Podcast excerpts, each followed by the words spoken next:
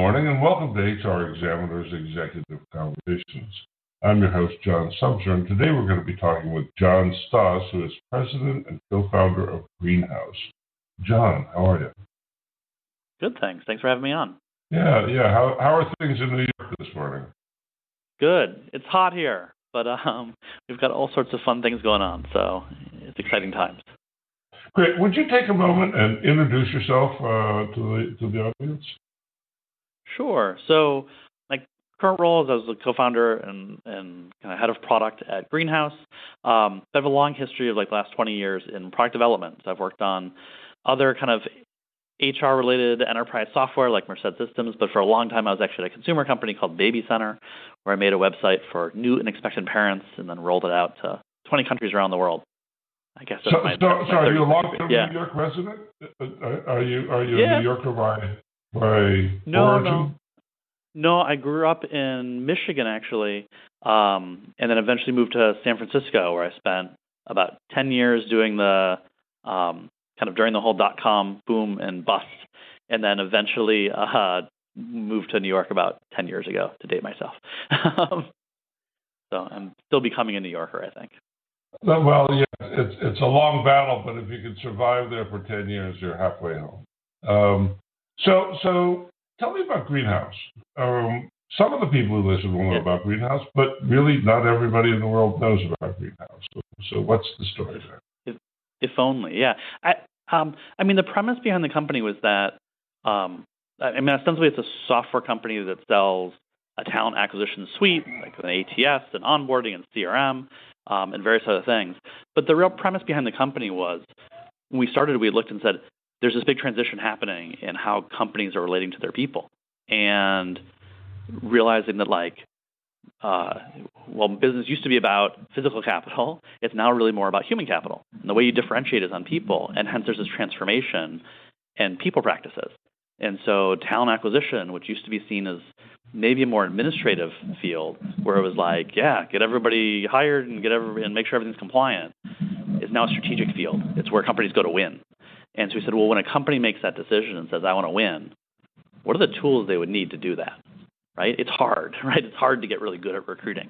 Um, both my co-founder and I have had that experience at our previous companies, not being recruiters, but saying we have to build a machine to win. That's like the difference between us winning and losing as a business. And so that's really where we started was like, let's create software that helps companies win, um, which we think kind of took us in a very different direction than traditional categories where they were.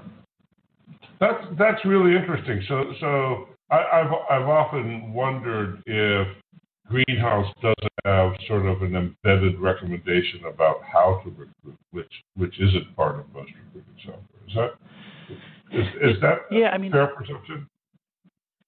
Sort of. So I, I think sometimes people will hear that. I mean, I think that's true, but and people hear that and think, oh, well, you have some like greenhouse way that like you have to ask these questions or you have to do these techniques, and that's not the point. Our point is the opinion that we have that's very much embedded in the in the product is you should have a plan and you should execute that plan and then you should get better at it over time. Which, when you say it that way, sounds pretty uncontroversial, right? Like, does anybody argue that you shouldn't have a plan? And yet, like, to your point, that's not really embedded in most systems, right? Most systems, like, you open a job, you start getting candidates, and you start doing stuff. You, you know, review the candidates, or you uh, move them through stages, or you make an offer. In ours, it more starts with, like, what's your plan? What is it you're looking for? How will you know when you found that person?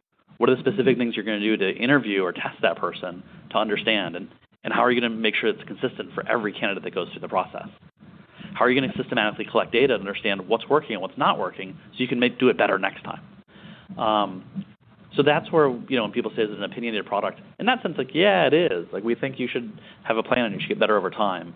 It's not so much that it's like you have to do it our way.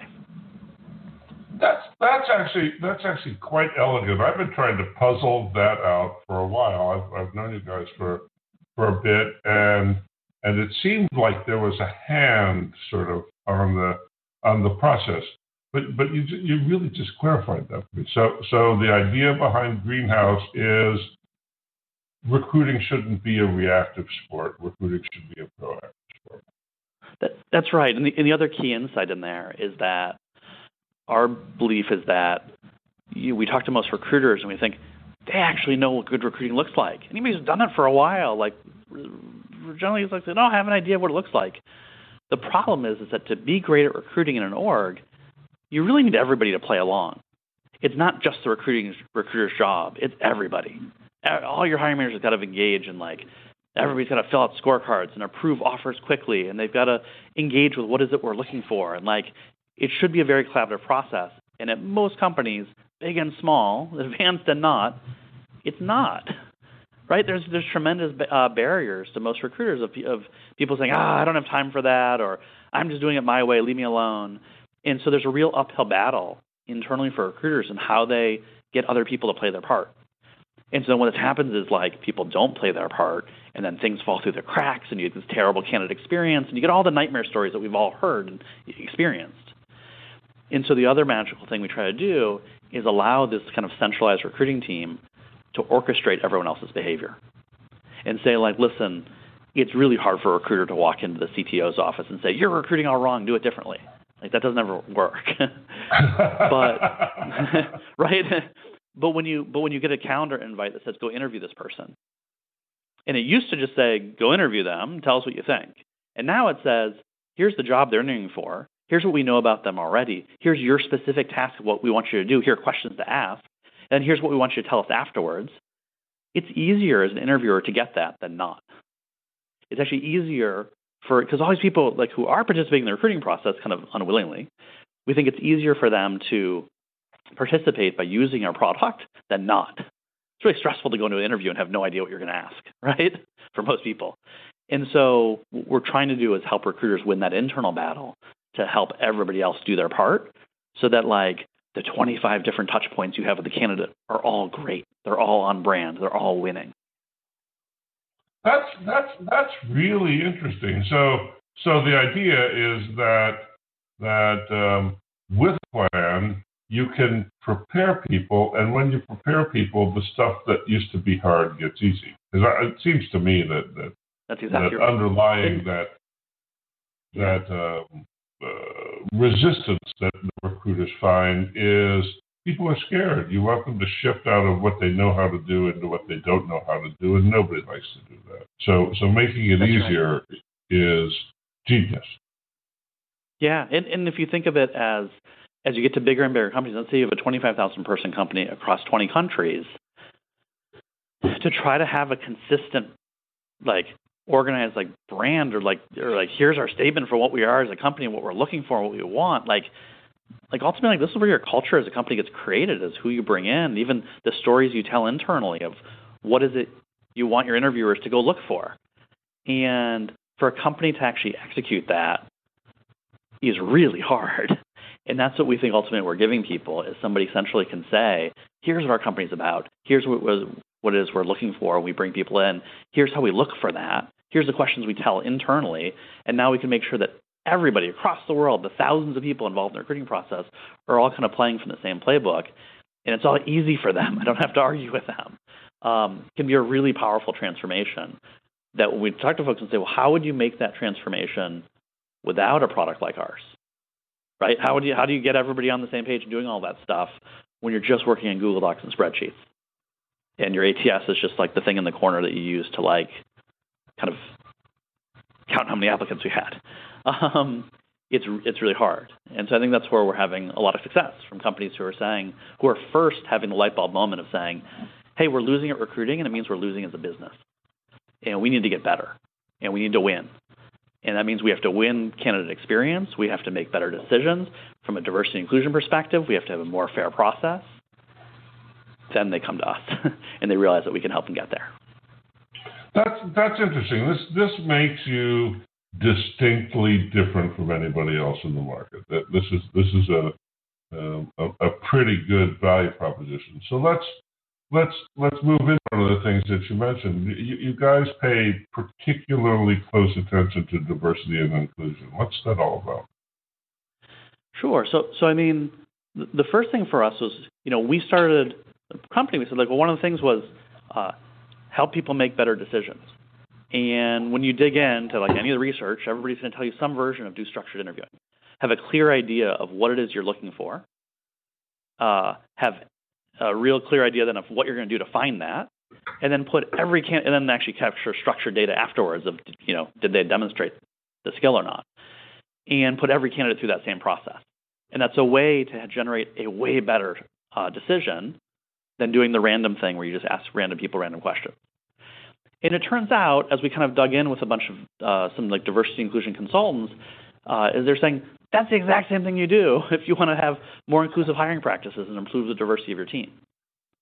And it turned out like our original premise of that you know best people win and that you have to like people should be a differentiator also leads you to realizing that diversity and inclusion is like a really good business practice too.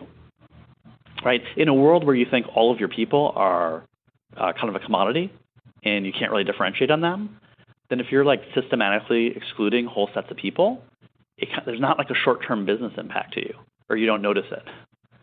In a world where you realize actually people are everything, and I have to compete to win, and I'm dealing with like shallow talent pools where there aren't enough great players, then systematically uh, excluding people is terrible business practice. Not just like the morally wrong thing to do. It's like you're actually put, like putting one hand hand behind your back. And so we feel more and more companies are waking up to that and realizing whether it's because of like what's the media or the, of, of the Me Too or it's companies like the groundswell happening inside of companies of people saying, "Hey, I'm looking around at our company. We're not as diverse as we could be," or people just realizing like this is good business. It's just saying, "What can I do?" And what we're seeing is that there's a lot of folks who are saying, "Wow, I went into unconscious bias training, and that was really interesting. Like I learned a lot. That was great." But in a in a few percent of the people walk out of the training and try to put it into practice on a daily basis, and like 95% of people walk out of the training and they're not sure actually what to do about it. And so it kind of goes in one ear out the other. So the question is, how do you operationalize all of those good practices? How on a daily basis and all of the moments that happen from how you prepare candidates to how you prepare an interviewer to how you fill out a scorecard to make a decision to refer a friend, all of those moments, how do you ensure that you're doing it right? And so we looked at it and said, actually, we have a unique opportunity to do this because so many of those key moments are happening in our product. And so we went and partnered with a bunch of experts in the field, consultants like Joel Emerson at uh, Paradigm, and then a bunch of academics at Stanford and MIT and Indiana University, and said, what are the kind of evidence-based intera- or interventions that there's a lot of proof should work, and how can we embed those in our product? And so that's what we're rolling out now, and it's a whole new product that's filled with things like uh, adding more structure to the interview process, um, hiding potentially prejudicial data, uh, showing nudges at key moments to kind of nudge people out of that like the system one thinking into system two thinking. If you're familiar with like thinking fast and slow. Right. Um, and then and then just collecting a bunch of uh, collecting a bunch of demographic data and being able to report on it and say like which sources are giving us the a balanced talent pool and which aren't. Which parts of our interview process have wildly different pass rates than others. So it's a whole different set of a whole pile of different interventions. It's pretty exciting stuff. I think it's you know it's a new thing that um, this is something that people are expecting that there's like lots of this stuff out there, but we're getting a lot of enthusiasm from folks saying, "Yeah, we want to do something and we're not sure what," and this seems like a really promising way to do it. So, so, so this this question of, of bias and inclusion is is one that has my attention, and and what I what I often wonder the, the the sort of HR department view of this is often about compliance and regulation, um, and and that view gets you sort of categorical approaches to bias and inclusion, um, but you Yeah. but you run into the into the sort of standard problem, which is which is if we want to increase the number of women in our workforce, we can follow those statistics and we can increase the number of women in our workforce without ever hiring anybody with a body mass index over 25. Um, and so, Yeah. so what Yeah. you find when you look at bias is that it runs deep and it's like it's like jelly. You, you try to pin it down and it moves away. Um, and, and so, how, so how do you think about those things, the sort of non-categorical biases that, that I actually think it's a- define culture? I think it's a great question, and I think it's easy to fall into the trap of thinking that all of the issues we're talking about are around race, gender, and sexual orientation. And the truth is, like, that's a start, but there's a lot more to it.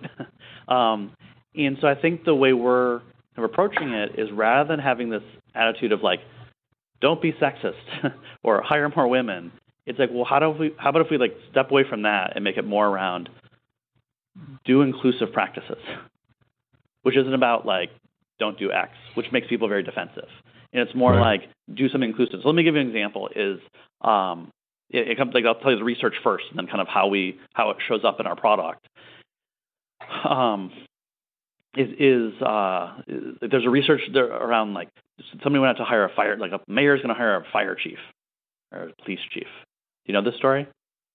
Nope. The, the police. Okay. Okay. So they're going to hire a police chief, and they basically there's two resumes. One has a male name that has really good education or really appropriate education, and the other is a female name with lots of experience. And they'd say to they send it to somebody and say, okay, who are you going to pick? And they say, oh, I'd hire the male. Why? Well, because they have such great education, and that's what I'm looking for. Then, of course, they do another set where they swap the names, and they say, who are you going to hire? And they say, I'm going to hire the male. Why? Oh, because uh, they have such great experience. That's what I'm looking for. And what you find is like uh, people shift the criteria based on who it is they think they should be hiring right? And so it's, it's, right. it's, this very subtle thing, and you can say like you shouldn't do that. It's like yeah, but it's like it's very like unconscious bias is really deep seated to your point. And so they did a third one where they figured out how to solve it, which was ask somebody first, what is the most important criteria? Is it education or is it experience? It's uh, education. Okay.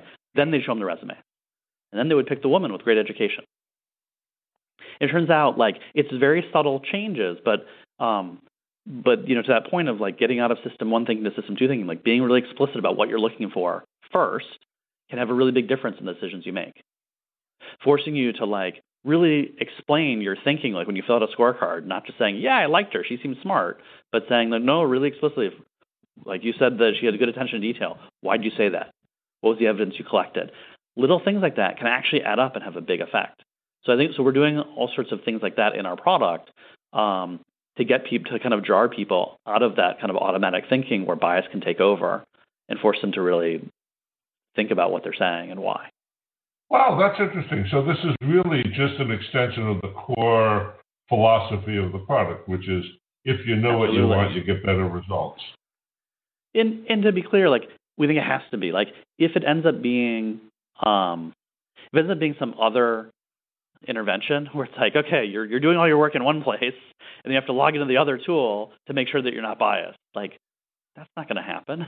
It has to be like actually where you live, right? In the moment that you go to make a referral, it pops up a thing that says, "Remember, we're looking for people from underrepresented backgrounds for this role," and gets you to draw and think in that moment, like, "Oh, right, I keep referring people who look just like me." It's a really common phenomenon.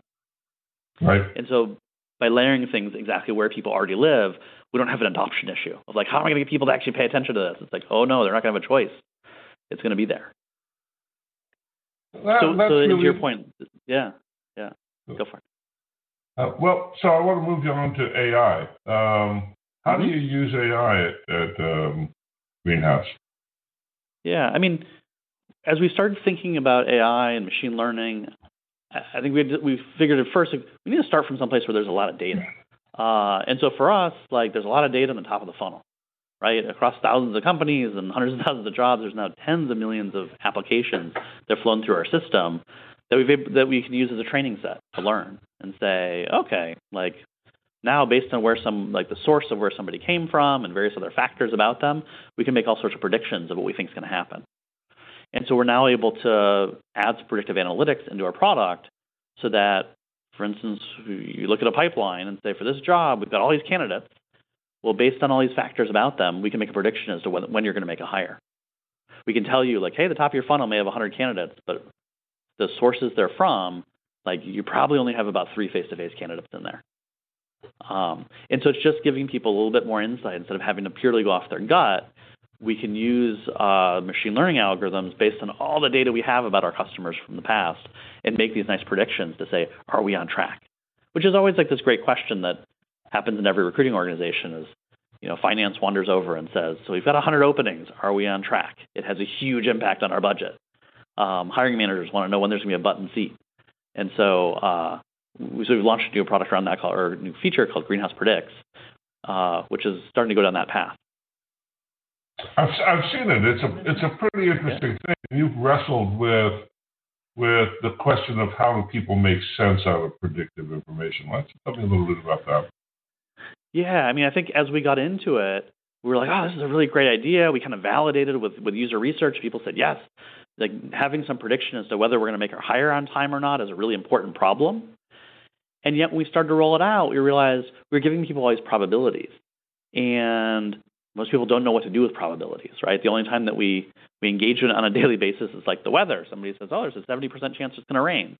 And most people round that up to 100, and they say there's a 20% chance of rain. And they round that down to zero, and like it's hard. Like probabilities are hard to action sometimes. And so when we first were had designs for this product and showed it to people, they didn't know what to do with it. Like, oh, there's this whole like demand curve and probability curve of what's going to happen. Like, what am I supposed to do? And so we ended up doing a lot of work to kind of abstract the probabilities out to be able to be much more actionable and say, put in when it is you want to make the hire, and we're going to tell you red light, green light, are you on track or not? And it turns out like being overly precise and saying you're two days behind is not useful or actionable at all and just makes people not believe it. And so it's less focused on being super precise and showing the exact probabilities, and it's more focused on the action of, hey, if you're a recruiter and you've got 10 openings that you're working on, which ones are ahead or behind? Where should you focus your time next? If you're a hiring manager, when should you plan? Like, is it three months away or two months away? Could be really meaningful to you. And so it was quite, it was quite a journey, but we think that uh, as people go down this path of using machine learning and predicting and creating probabilities, there's a whole other battle to be waged around how do you communicate it to people who aren't math people, right? Who are just recruiters who are really busy and are like looking for some insight.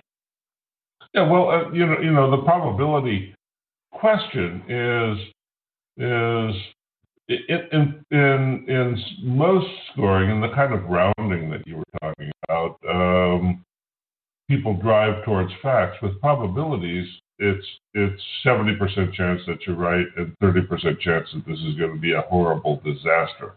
right. and right. and if you bet on that as if it's one, and the tra- and there's a train wreck, um, yeah. nobody knows what to do, right? And, and that's that's a big problem as we move move into a time where everything is going to be predicted. That's right. That's right. And I mean, for you know, for us, it's like we can make a prediction, say based on this pipeline, you've got somebody at the end. You have an offer outstanding. Historically, you have an 80% offer acceptance rate.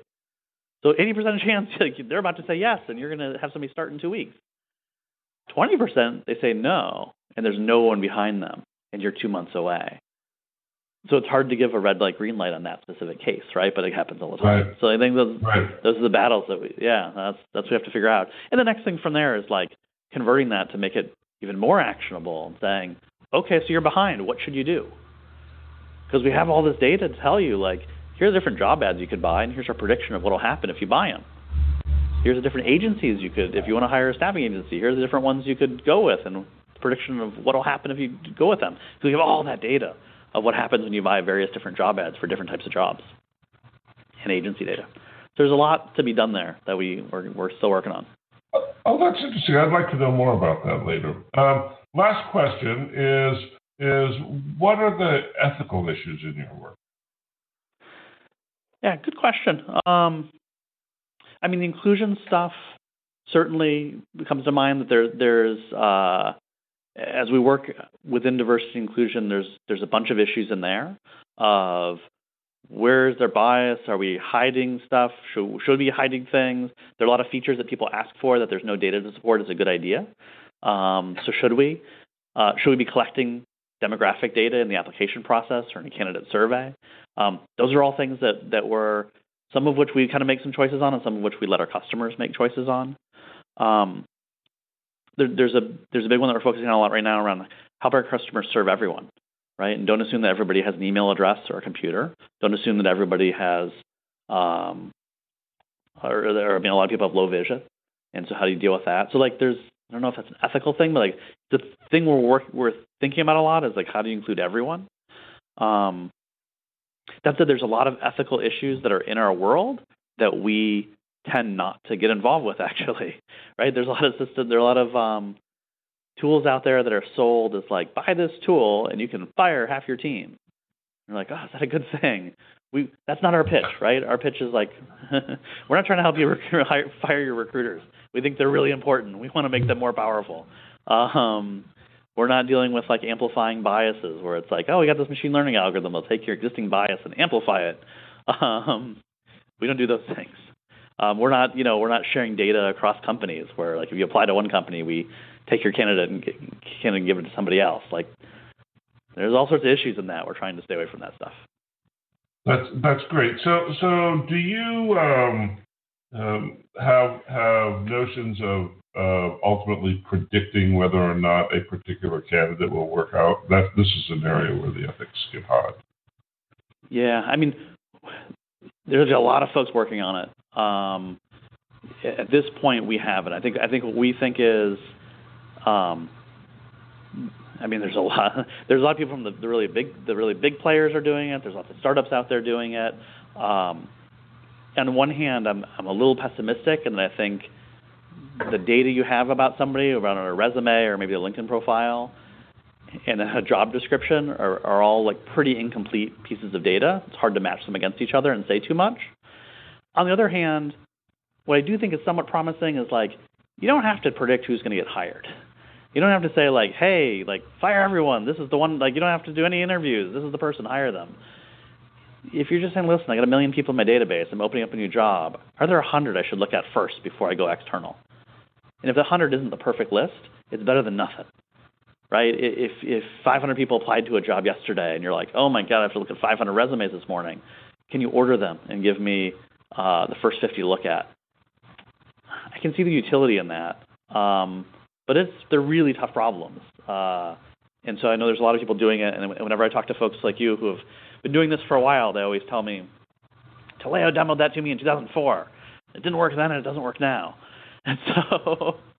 Um, oh yeah, I, I, I'm sure people keep working on that. I, I don't think it's that, but I, I do worry. You you know that that that what algorithmic decision making does is it makes really hard and fast rules fundamentally, and so yeah. So when you have a set of qualifications for a job, what happens is you rule out the people who can really excel. Right? The hardest thing about getting recruiting right is Bill Gates would have flunked every qualifications test you gave him, as would Steve Jobs, as would anybody who's right. done something extraordinary. They don't do things that are extraordinary. Oh, you've got somebody who, who has worked for you, Maya, um, who doesn't fit the category and excels, right? Um, and and if you build recruiting systems that are qualifications driven, you chase people like that away from your organization. Right. Well, but I think that's a challenge that we would put to our customers is like, how do you build a system that would hire Maya? Because ours did, right? Ours is like screaming clear, like that's the most obvious person to hire, right? And some people look and say, wow, like she's been a parachute instructor and a, or a or like a professional skydiver and a options trader and a entrepreneur herself and you're going to make her the head of people, and then a while later you're going to make her the head of uh, head of marketing. She's never done that. People say that doesn't fit. Like how, like what interview process did you do that that that yielded that decision? But like yeah, we interview process that absolutely yielded that decision, and it was totally right. so I think exactly. Like, um, there's big advantages to be had from like if you can be the company that or your process can find those people, and and like really for us like that was the genesis of our company if you look at uh, Dan, my co-founder's previous job, like he had started this company that was like IT consulting shop. They're going to the big banks and building them trading systems. And they realized as many people as they could hire, they could turn around and rent them to the banks. So they would go and compete and say, like, how do we find the best people before the big banks find them? So we can turn around and rent them back to those same big banks. And they said we have to figure out processes that find the people that the banks don't find. Find the people who want to work for us instead of them. And it was a really creative exercise ultimately of saying there's something that, that we have to look for that's very different than what everybody else is looking for. And like they totally won. They hired they hired awesome people and built this huge business. So like that's always been kind of our thought is like there's huge advantages to be had in recruiting by having a system that yields a different decision than everybody else. And I, I think it's hard to create a, an AI thing that just does, that does that, you know? Yeah, that's that's really great. Nice place to end. So so thanks for doing this. And if you would, take a moment to reintroduce yourself and tell people how they might get a hold of you. Yes, uh, and and thanks for having me. Again, I'm Jon Stross. I'm the co-founder and president of Greenhouse.